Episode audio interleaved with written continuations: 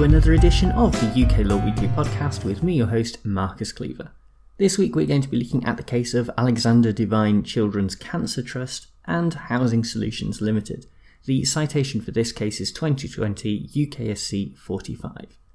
This will be an interesting case for any land law students as it relates to restrictive covenants, but I hope that it will take it out of the textbook and demonstrate the practical implications.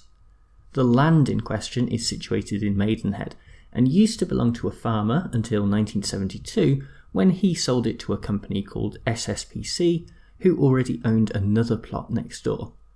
For ease of reference, we will call the land that SSPC already owned the unencumbered land, and call the land that they bought the application land.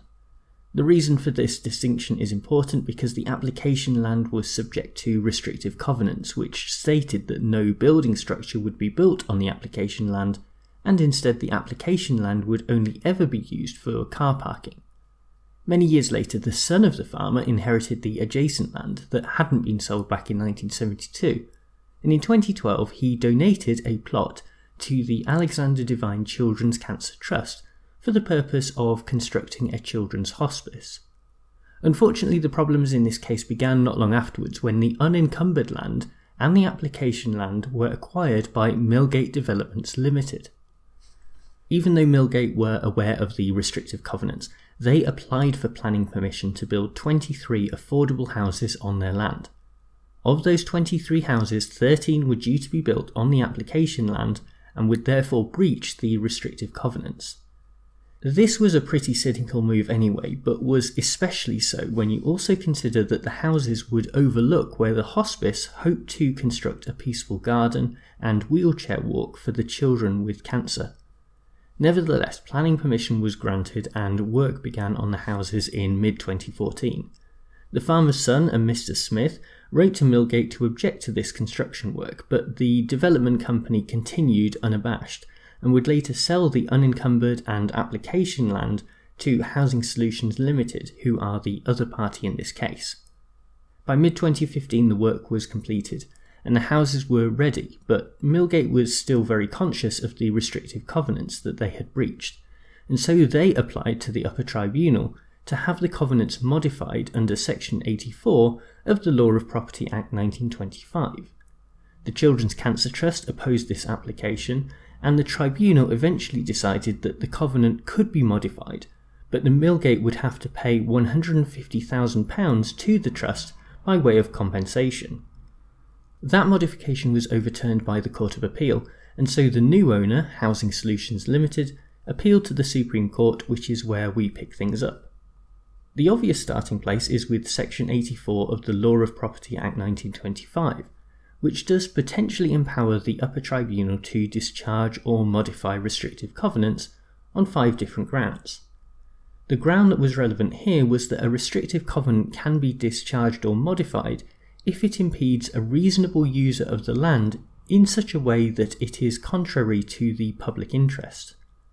For those of you who are interested, this operates under Section 84, subsection 1, paragraph AA, by way of section 84, subsection 1a, paragraph b. Anyway, the actual process for coming to a decision regarding the modification or discharge of a restrictive covenant is in two parts. In the first part, the upper tribunal must decide if the ground is satisfied. If it is, then the second stage allows the upper tribunal to use its discretion in deciding if and how to alter the restrictive covenant. In relation to these proceedings, the first question for the justices to answer was whether the deliberate and cynical breaching of the covenant had any relevance in the first part of the decision making process. While the ground that we are discussing does talk about the public interest, the justices actually decided that this should only have a narrow interpretation and focus on the covenant itself rather than the behaviour of the parties and how that might fit into a broader question of public interest when it comes to deciding whether the covenant should be modified or discharged. To bring it back to the context of this case, the public interest in question is limited to a rather difficult balance between 13 affordable homes potentially going to waste against the Children's Hospice providing a sanctuary to young people with cancer. While the actions of Millgate are clearly reprehensible, That is not something that enters into the equation here. Instead, the focus is on the land and the covenant itself. The behaviour of the parties does come into play during the second discretionary stage of the process, and that is the subject of the second issue for the justices to resolve. Here it was argued by the Children's Trust that the upper tribunal failed to properly consider the cynical conduct of Millgate. A potential problem with this argument was that an appellate court, like the Court of Appeal or the Supreme Court, can only interfere with a discretionary decision if there has been an error of law. However, the justices decided that there had indeed been an error of law in this instance because it failed to take into account two relevant factors. Firstly, Millgate didn't actually need to build on the application land at all, and could have limited construction to the unencumbered land.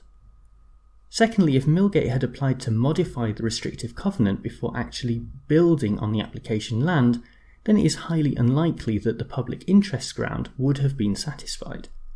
Their claim should not be viewed differently because they recklessly went ahead and built on the application land before seeking a modification. In the end, then, the decision of the upper tribunal can be overturned, and the application to modify the restrictive covenants was refused. As we begin our own analysis of this case, I think it is important to note that this is the first time that the highest court in the land has had the opportunity to decide an appeal in relation to Section 84 of the Law of Property Act 1925. And so their judgment is very telling and could set a precedent for some time to come. It is a difficult case to decide because, on a basic human level, there are strong arguments on either side. Clearly, I don't need to expand on the case made by the Children's Cancer Trust, who did nothing wrong and were simply trying to help seriously ill children enjoy what might be their final days in peace and quiet. On the other hand, although the development company acted in a very cynical way throughout this whole process, it should be remembered that they were building affordable housing. It is well documented that there is a general shortage of housing in the UK, and it's important to ask whether it is right to punish the future occupants of such housing for the misdeeds of developers they don't even know. With that in mind, it is easy to understand why the tribunal arrived at the decision that they did. They didn't want the housing to go to waste, but also felt that the developers should be punished for the reckless ignorance of the restrictive covenant and so they imposed what they felt was an appropriate amount of compensation to be paid. That probably achieved the closest they could get to the best of both worlds, but the Supreme Court took a more hardline view. Through their judgment, the justices emphasised the importance of restrictive covenants and sent a powerful message to property owners everywhere that these cannot simply be ignored and then paid off at some later date like a transaction. In the end, I agree with this approach, allowing companies to simply trample over restrictive covenants would set a bad precedent.